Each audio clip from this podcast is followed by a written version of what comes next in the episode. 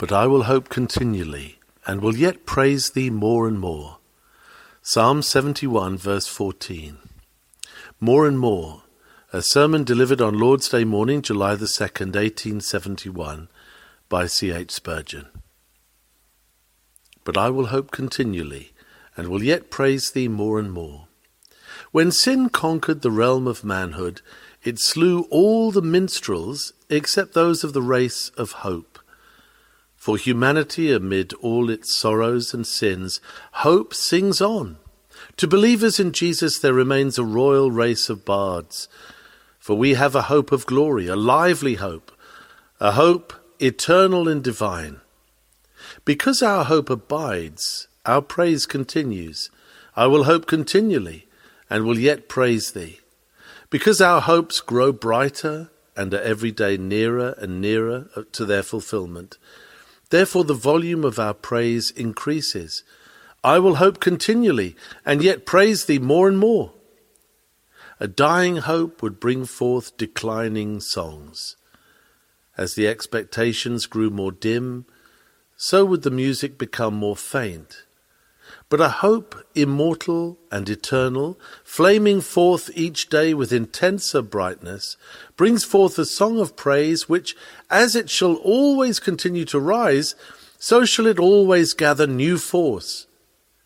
See well, my brethren, to your faith, and your faith and hope, for otherwise God will be robbed of his praise.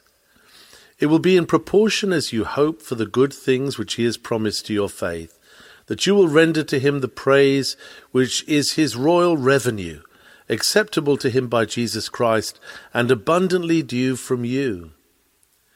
David had not been slack in praise. Indeed, he was a sweet singer in Israel, a very choir master unto the Lord. Yet he vowed to praise him more and more. Those who do much already are usually the people who can do more. He was old, would he praise God more when he was infirm than he had done when he was young and vigorous?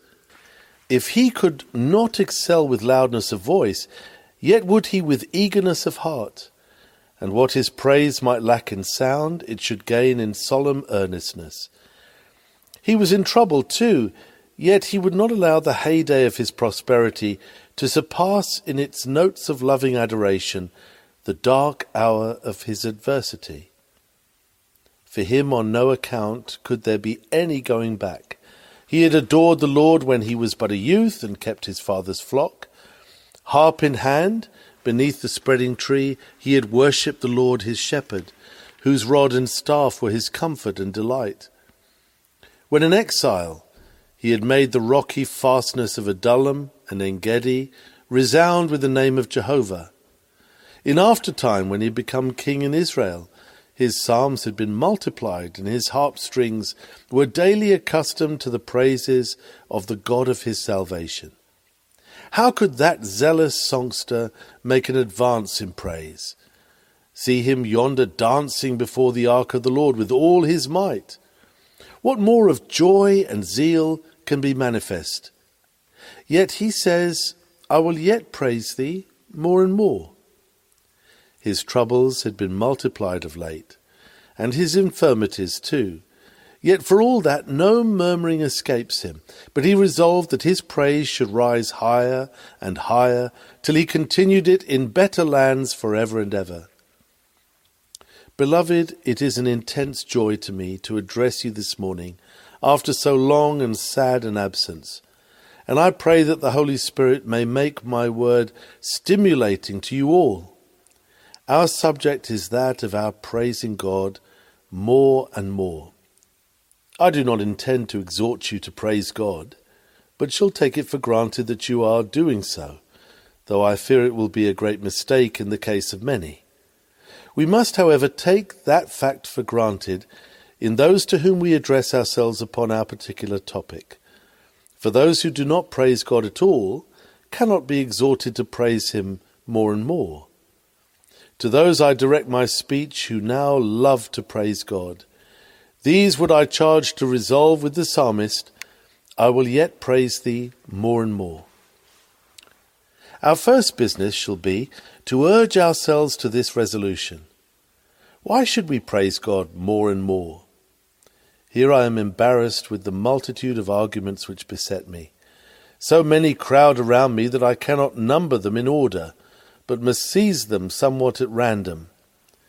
It is humbling to remember that we may very well praise God more than we have done, for we have praised Him very little as yet. What we have done as believers in glorifying God falls far, far short of His due.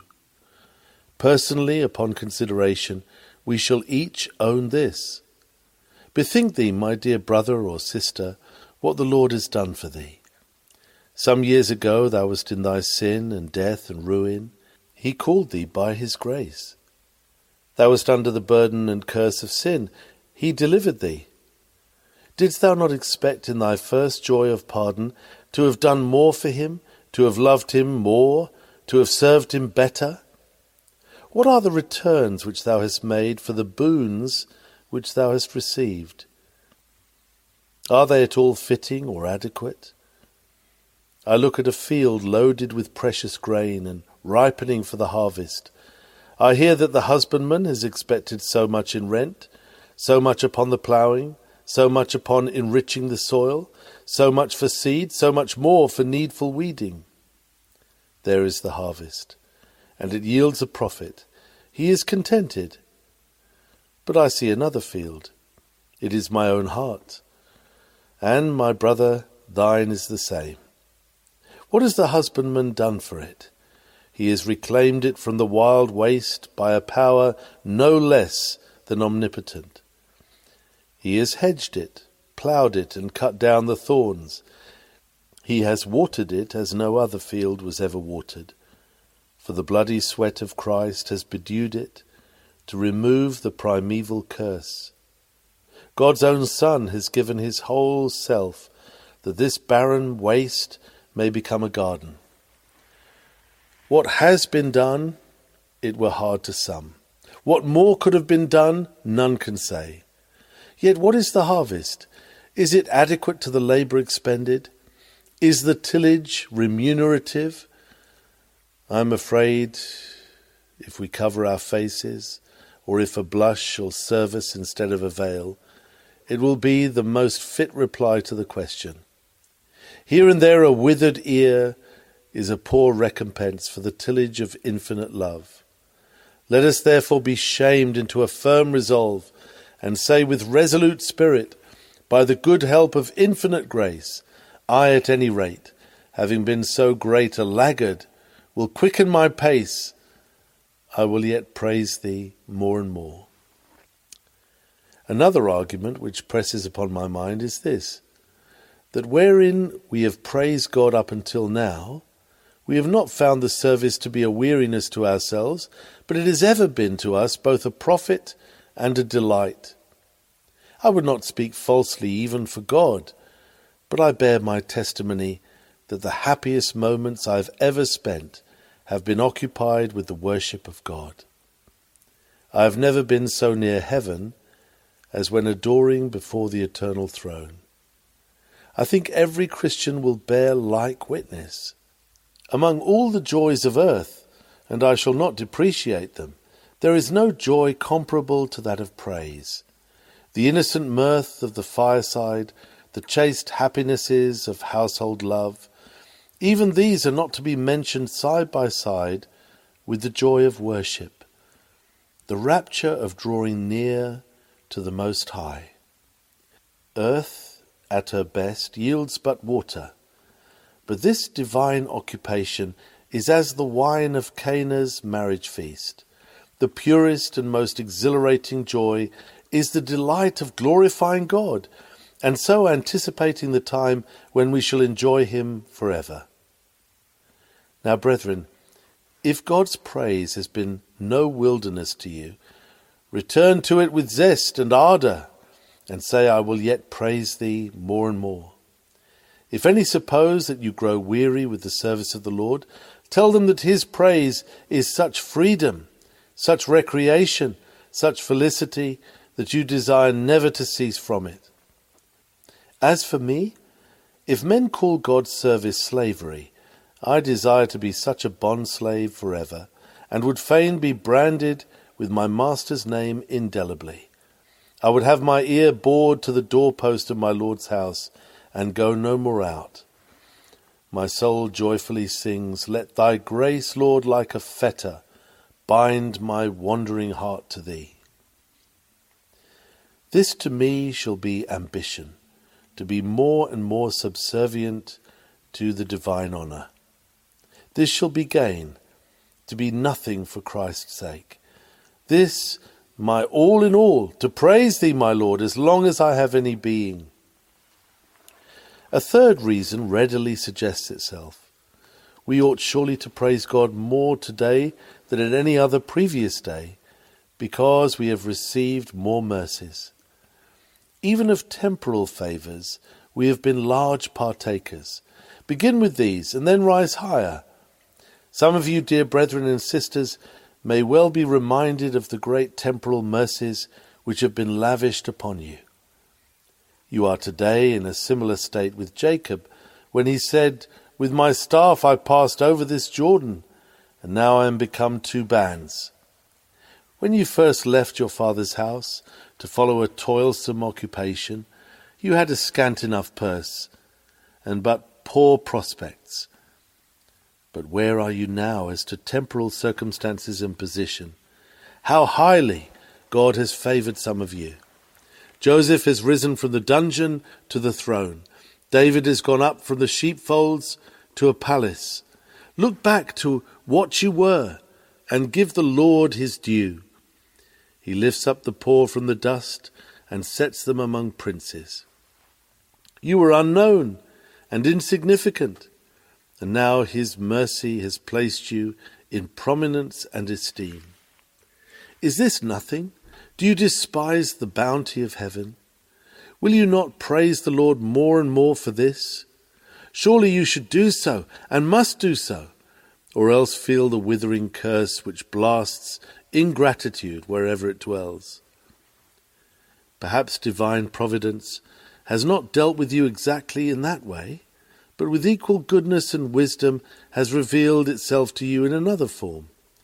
You have continued in the same sphere in which you commenced life, but you have been enabled to pursue your work, have been preserved in health and strength, have been supplied with food and raiment, and what is best, have been blessed with a contented heart and a gleaming eye.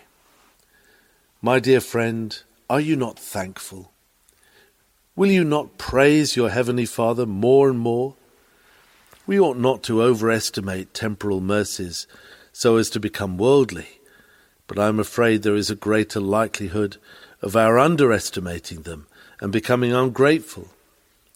We must beware of so underestimating them as to lessen our sense of the debt in which they involve us before God. We speak sometimes of great mercies. Come now, I will ask you a question. Can you count your great mercies? I cannot count mine. Perhaps you think the numeration easy. I find it endless. I was thinking the other day, and I will venture to confess it publicly, what a great mercy it was to be able to turn over in bed. Some of you smile, perhaps, yet I do not exaggerate when I say I could almost clap my hands for joy when I found myself able to turn in bed without pain. This day it is to me a very great mercy to be able to stand upright before you. We carelessly imagine that there are but a score or two of great mercies such as having our children about us or enjoying our health and so on. But in trying times, we see that innumerable minor matters are also great gifts of divine love and entail great misery when withdrawn. Sing then as ye draw water at the nether springs and as the brimming vessels overflow. Praise ye the Lord yet more and more. But ought we not to praise God more and more when we think of our spiritual mercies? What favours have we received of this higher sort? Ten years ago, you were bound to praise God for the covenant mercies you had even then enjoyed. But now, how many more have been bestowed upon you? And how many cheerings amid darkness? how many answers to prayer, how many directions in dilemma, how many delights of fellowship, how many helps in service, how many successes in conflict, how many revelations of divine love. To adoption there has been added all the blessings of heirship. To justification, all the security of acceptance. To conversion, all the energies of indwelling. And remember, as there was no silver cup in Benjamin's sack till Joseph put it there, so there was no spiritual good in you till the Lord of mercy gave it. Therefore praise ye the Lord. Louder and louder yet be the song. Praise him on the high sounding cymbals. Since we cannot hope to measure his mercies, let us immeasurably praise our God. I will yet praise thee more and more. Let us now go on a little farther. We have been proving through a series of years the faithfulness, immutability, and veracity of our God, proving these attributes by our sinning against God and their bearing the strain of our misbehaviour, proving them by the innumerable benefits which the Lord has bestowed upon us. Shall all this experience end in no result? Shall there be no advance in gratitude? where there is such an increase of obligation. God is so good that every moment of His love demands a life of praise. It should never be forgotten that every Christian, as he grows in grace, should have a loftier idea of God. Our highest conception of God falls infinitely short of His glory. But an advanced Christian enjoys a far clearer view of what God is than he had at the first. Now the greatness of God is ever a claim for praise. Great is the Lord, and what follows? Greatly to be praised. If then God is greater to me than he was, let my praise be greater. If I think of him now more tenderly as my Father, if I have a clearer view of him in the terror of his justice, if I have a clearer view of the splendours of his wisdom, by which he devised the atonement, if I have larger thoughts of his eternal, immutable love, let every advance in knowledge constrain me to say, I will yet praise thee more and more. I heard of thee by the hearing of the ear, but now mine eye seeth thee. Therefore, while I abhor myself in dust and ashes, my praise shall rise yet more loftily. Up to thy throne shall my song ascend. I did but see, as it were, the skirts of thy garment. But thou hast hidden me in the cleft of the rock, Christ Jesus, and made thy glory pass over me. And now will I praise thee even as the seraphs do, and vie with those before the throne in magnifying thy name. We learn but little in Christ's school, if the practical result of it all be not to make us cry, I will yet praise thee more and more. Still culling here and there a thought out of thousands, I would remind you that it is a good reason for praising God more that we are getting nearer to the place where we hope to praise Him, world without end, after a perfect sort. Never have we made these walls ring more joyously than when we have united in singing of our Father's house on high, and the tents pitched, a day's march nearer home. Heaven is indeed the only home of our souls, and we shall never feel that we have come to our rest till we have reached its mansions. One reason why we shall be able to rest in heaven is because we shall there be able perpetually to achieve the object of our creation. Am I nearer heaven? Then I will be doing more of the work which I shall do in heaven. I shall soon use the harp. Let me be carefully tuning it. Let me rehearse the hymns which I shall sing before the throne. For if the words in heaven shall be sweeter and more rich than any that poets can put together here, yet the essential song of heaven shall be the same as that which we present to Jehovah here below. They praise the Lamb in hymns above, and we in hymns below. The essence of their praise is gratitude that he should bleed. It is the essence of our praise too. They bless Emmanuel's name for undeserved favours bestowed upon unworthy ones, and we do the same. My aged brethren, I congratulate you, for you are almost home. Be yet more full of praise than ever. Quicken your footsteps as the glory land shines more brightly. You are close to the gate of pearl. Sing on, dear brother, though infirmities increase, and let the song grow sweeter and louder until it melts into the infinite harmonies. Shall I need to give another reason why we should praise God more and more? If I must, I would throw this one into the scale that surely at this present juncture we ought to be more earnest in the praise of God, because God's enemies are very earnest in labouring to dishonour him. There are times when scoffers are boundlessly impudent. Did it not make your blood chill when you heard revolutionists in unhappy Paris talk of having demolished God? It struck me as almost a sadder thing when I read the proposition of one of their philosophers who would have them become religious again, that they should bring God back again for ten years at least, an audacious recommendation as blasphemously impertinent as the insolence which had proclaimed it the triumph of atheism. But we need not look across the channel.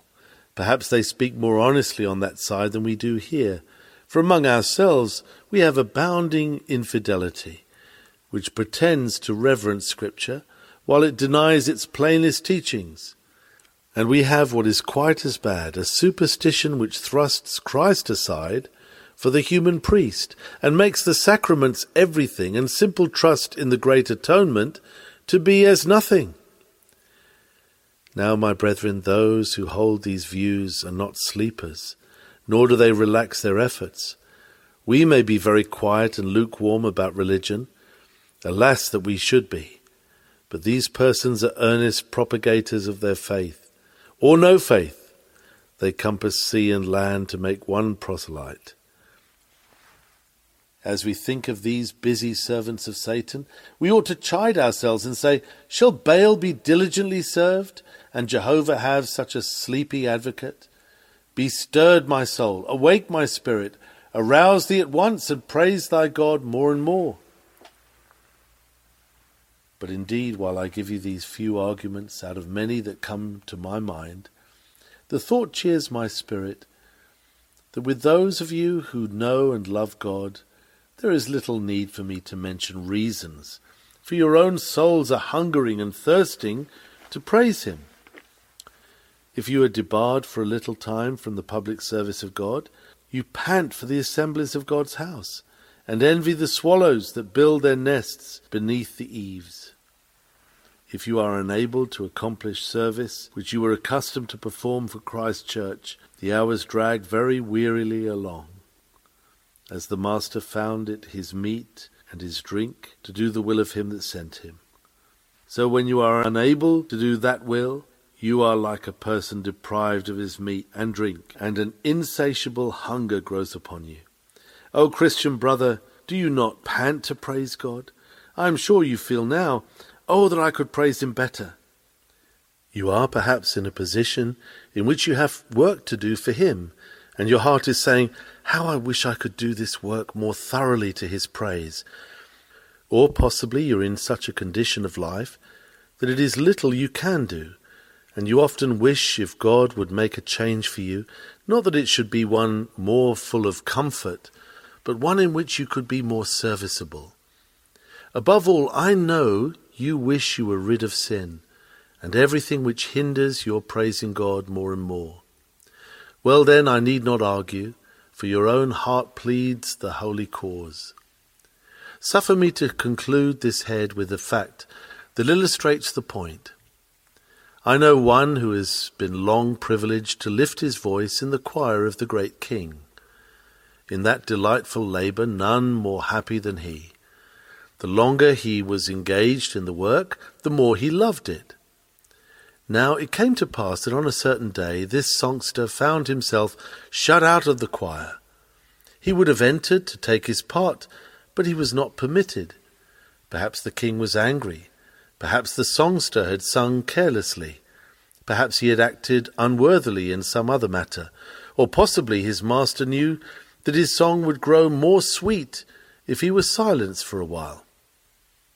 How it was, I know not, but this I know, that it caused great searching of heart.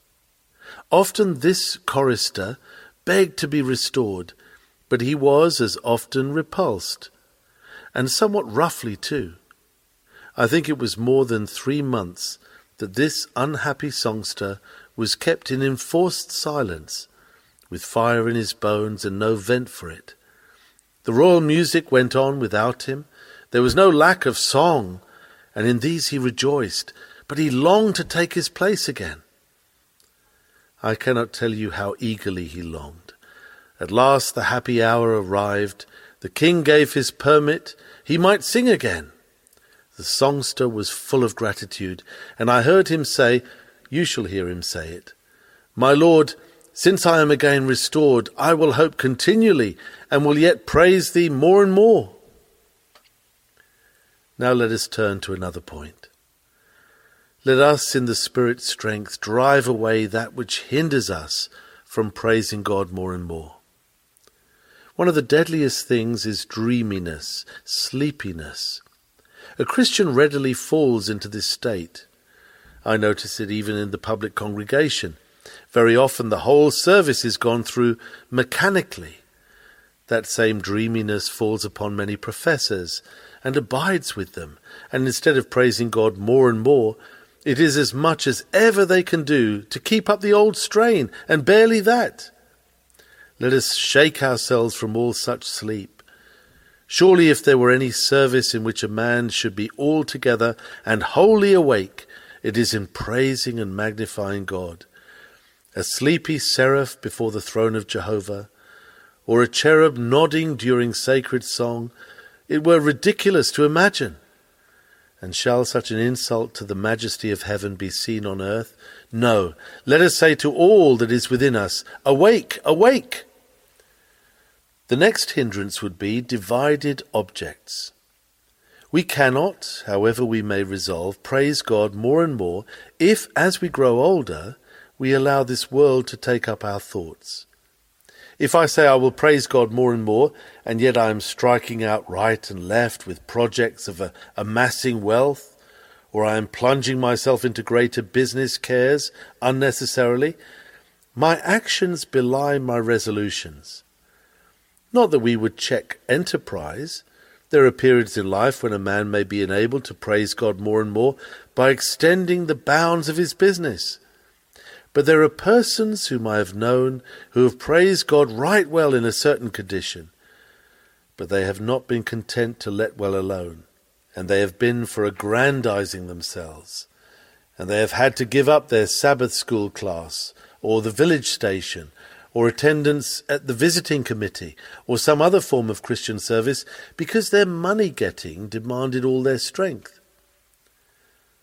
Beloved, you shall find it small gain if you gain in this world but lose in praising God. As we grow older, it is wise to concentrate more and more our energies upon the one thing, the only thing worth living for, the praise of God. Another great obstacle to praising God more is self content, and this again is a condition into which we may very easily fall. Our belief is only we must not avow it when we have been overheard. We are all very fine fellows indeed. We may confess when we are praying and at other times that we are miserable sinners, and I dare say we have some belief that it is so. But for all that, there is within our minds the conviction that we are very respectable people and are doing exceedingly well upon the whole. And comparing ourselves with other Christians, it is much to our credit that we are praising God as well as we are. Now, I have put this very roughly, but is it not what the heart has said to us at times? Oh, loathsome thought that a sinner should grow content with himself! Self satisfaction is the end of progress. Dear friend, why compare yourself with the dwarfs around you? If you must compare yourself with your fellow men, look at the giants of other days.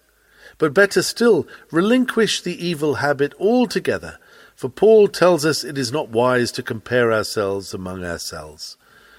Look to our Lord and Master, who towers so high above us in peerless excellence.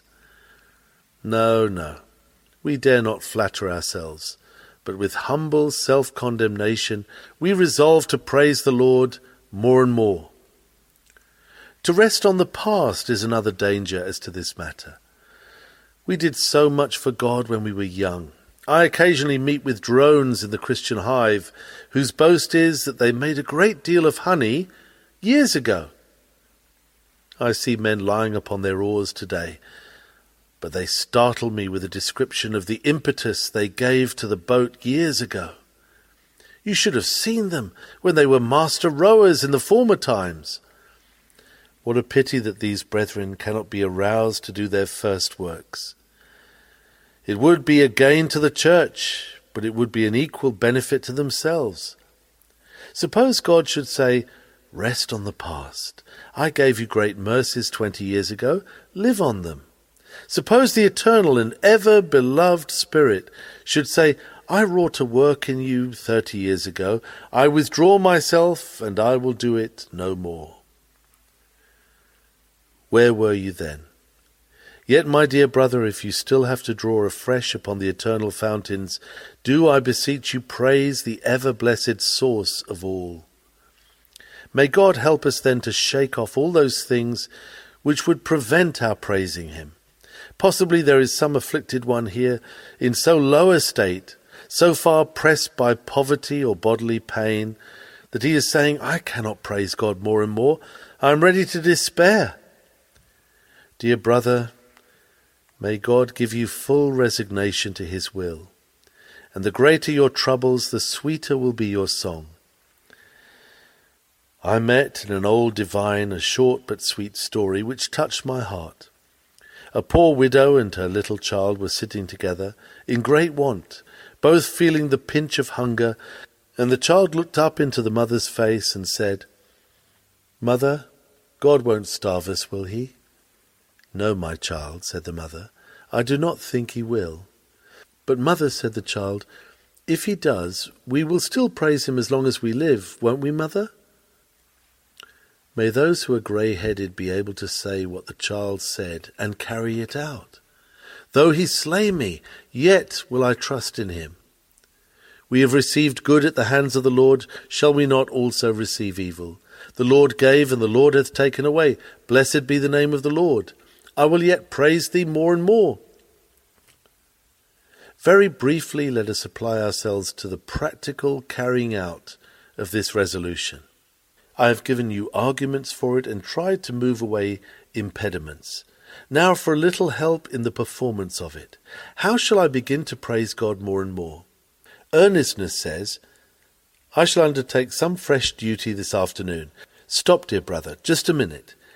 If you want to praise God, would not it be as well first to begin with yourself? The musician said, I will praise God better. But the pipes of his instrument were foul. He had better look to them first. If the strings have slipped from their proper tension, it will be well to correct them before beginning to tune. If we would praise God more and more, it is not to be done as boys rush into a bath head first. No, prepare yourself, make your heart ready. Thou needest the Spirit's aid to make thy soul fit for praising God. It is not every fool's work. Go then to thy chamber, confess the sins of the past, and ask the Lord to give thee much more grace that thou mayest begin to praise him. If we would praise God more and more, let us improve our private devotions. God is much praised by really devout prayer and adoration. Preachings are not fruits, they are sowings. True song is fruit. I mean this, that the green blade of the wheat may be the sermon, but the wheat ear is the hymn you sing, the prayer in which you unite. The true result of life is praise to God. The chief end of man, says the Catechism, and I cannot put it better, is to glorify God and enjoy Him forever and wherein we glorify God in our private devotion, we are answering the true end of our being. If we desire to praise God more, we must ask grace that our private devotions may rise to a higher standard. I am more and more persuaded from my own experience that in proportion to the strength of our private life with God will be the force of our character and the power of our work for God amongst men. Let us look well to this. Again, however, I hear the zealous young man or woman saying, Well, I will attend to what you have said. I will see to private prayer and to heart work, but I mean to begin some work of usefulness. Quite right, but stay a little. I want to ask you this question. Are you sure that your own personal conduct in what you call your everyday life has as much of the praise of God in it as it might have? It is all a mistake to think that we must come here to praise God. You can praise God in your shops and in your kitchens and in your bedrooms. It is all a mistake to suppose that Sunday is the only day to praise God in. Praise Him on Mondays, Tuesdays, Wednesdays, every day, everywhere. All places are holy to holy people, and all engagements holy to holy men if they do them with holy motives, lifting up their hearts to God.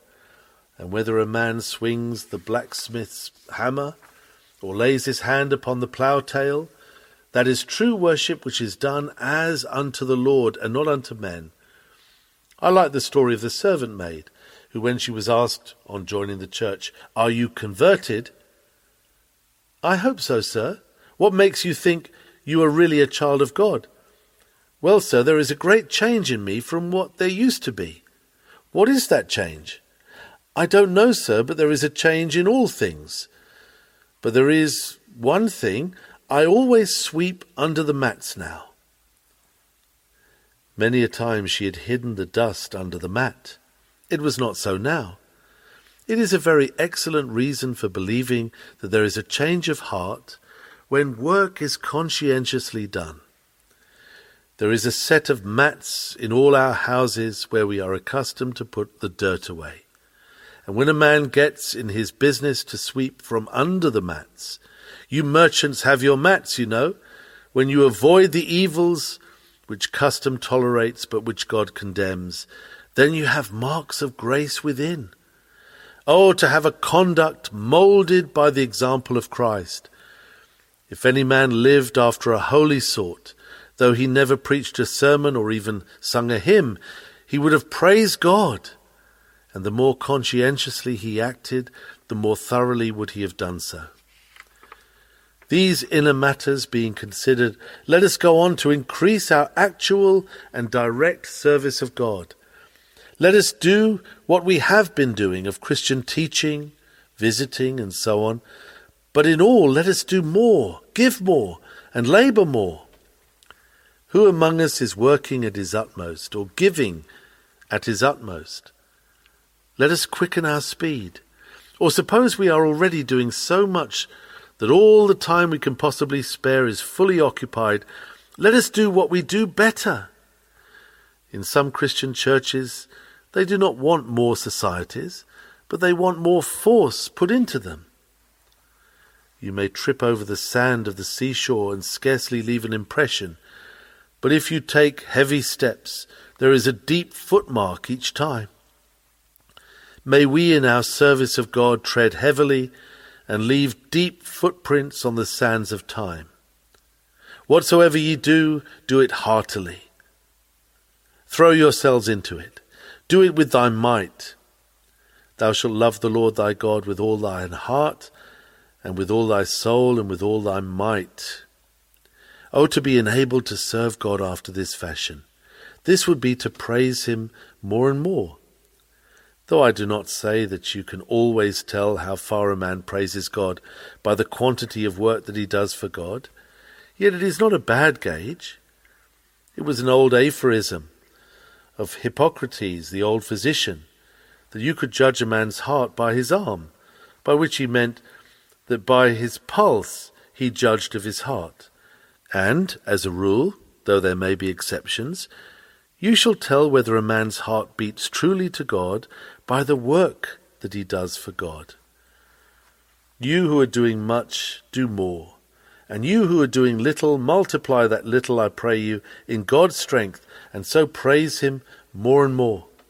We should praise God much more if we threw more of His praise into our common conversation, if we spoke more of Him when we are by the way, or when we sit in the house.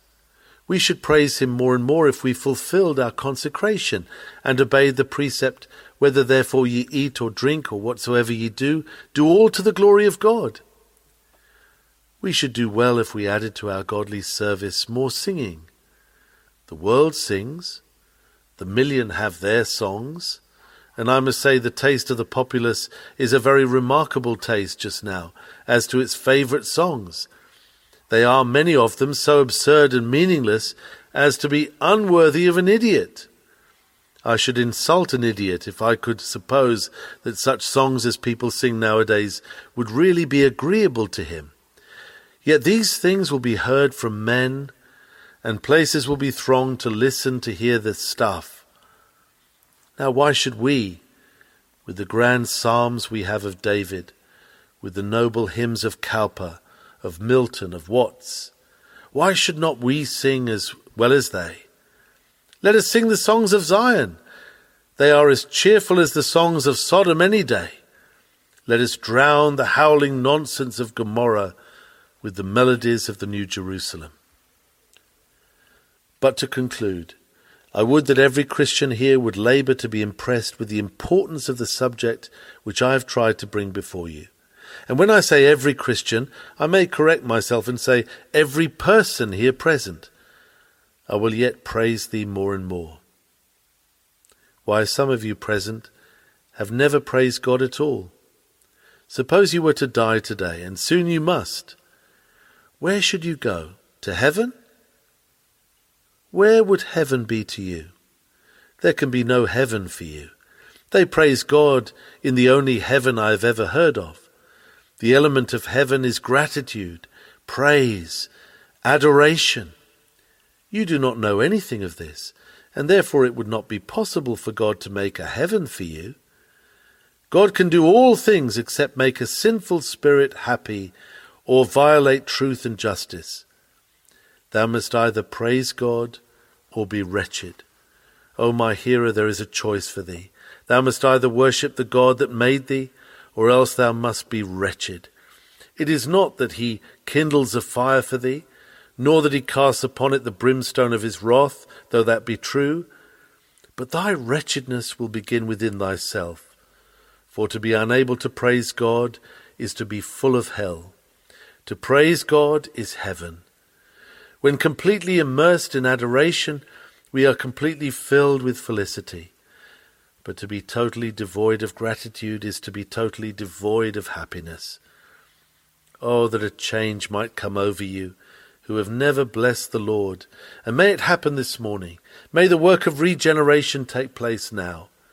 There is power in the Holy Spirit to change thy heart of stone in a moment into a heart of flesh, so that instead of being cold and lifeless, it shall palpitate with gratitude. Seest thou not Christ on the cross dying for sinners? Canst thou look on that disinterested love and not feel some gratitude for such love as is there exhibited? Oh, if thou canst look to Jesus and trust him, thou shalt feel a flash of life come into thy soul, and with it shall come praise, and then thou shalt find it possible to begin the happy life, and it shall be certain to thee that as thou shalt praise God more and more, so shall that happy life be expanded, be perfected in bliss. But Christians, the last word shall be to you. Are you praising God more and more? If you are not, I am afraid of one thing, and that is that you are probably praising Him less and less. It is a certain truth that if we do not go forward in the Christian life, we go backward. You cannot stand still. There is a drift, one way or the other. Now, he that praises God less than he did, and goes on to praise him less tomorrow, and less the next day, and so on, what will he get to? And what is he? Evidently, he is one of those that draw back unto perdition, and there are no persons upon whom a more dreadful sentence is pronounced, often spoken of by Paul, and most terribly by Peter and Jude. Those trees twice dead, plucked up by the roots, the wandering stars for whom is reserved the blackness of darkness forever. It would have been infinitely better for them not to have known the way of righteousness than having known it after a fashion to have turned aside. Better never to have put their hand to the plough than having done so, after a sort, to turn back from it. But, beloved, I am persuaded better things of you, and things that accompany salvation, though I thus speak. I pray that God will lead you from strength to strength, for that is the path of the just. May you grow in grace, for life is proven by growth. May you march like pilgrims towards heaven, singing all the way. The lark may serve us as a final picture and an example of what we all should be. We should be mounting. Our prayer should be, Nearer, my God, to thee. We should be mounting our motto might well be higher, higher, higher. As we mount, we should sing, and our song should grow louder, clearer, more full of heaven. Upward, brother, sing as thou soarest. Upward, sing till thou art dissolved in glory. Amen.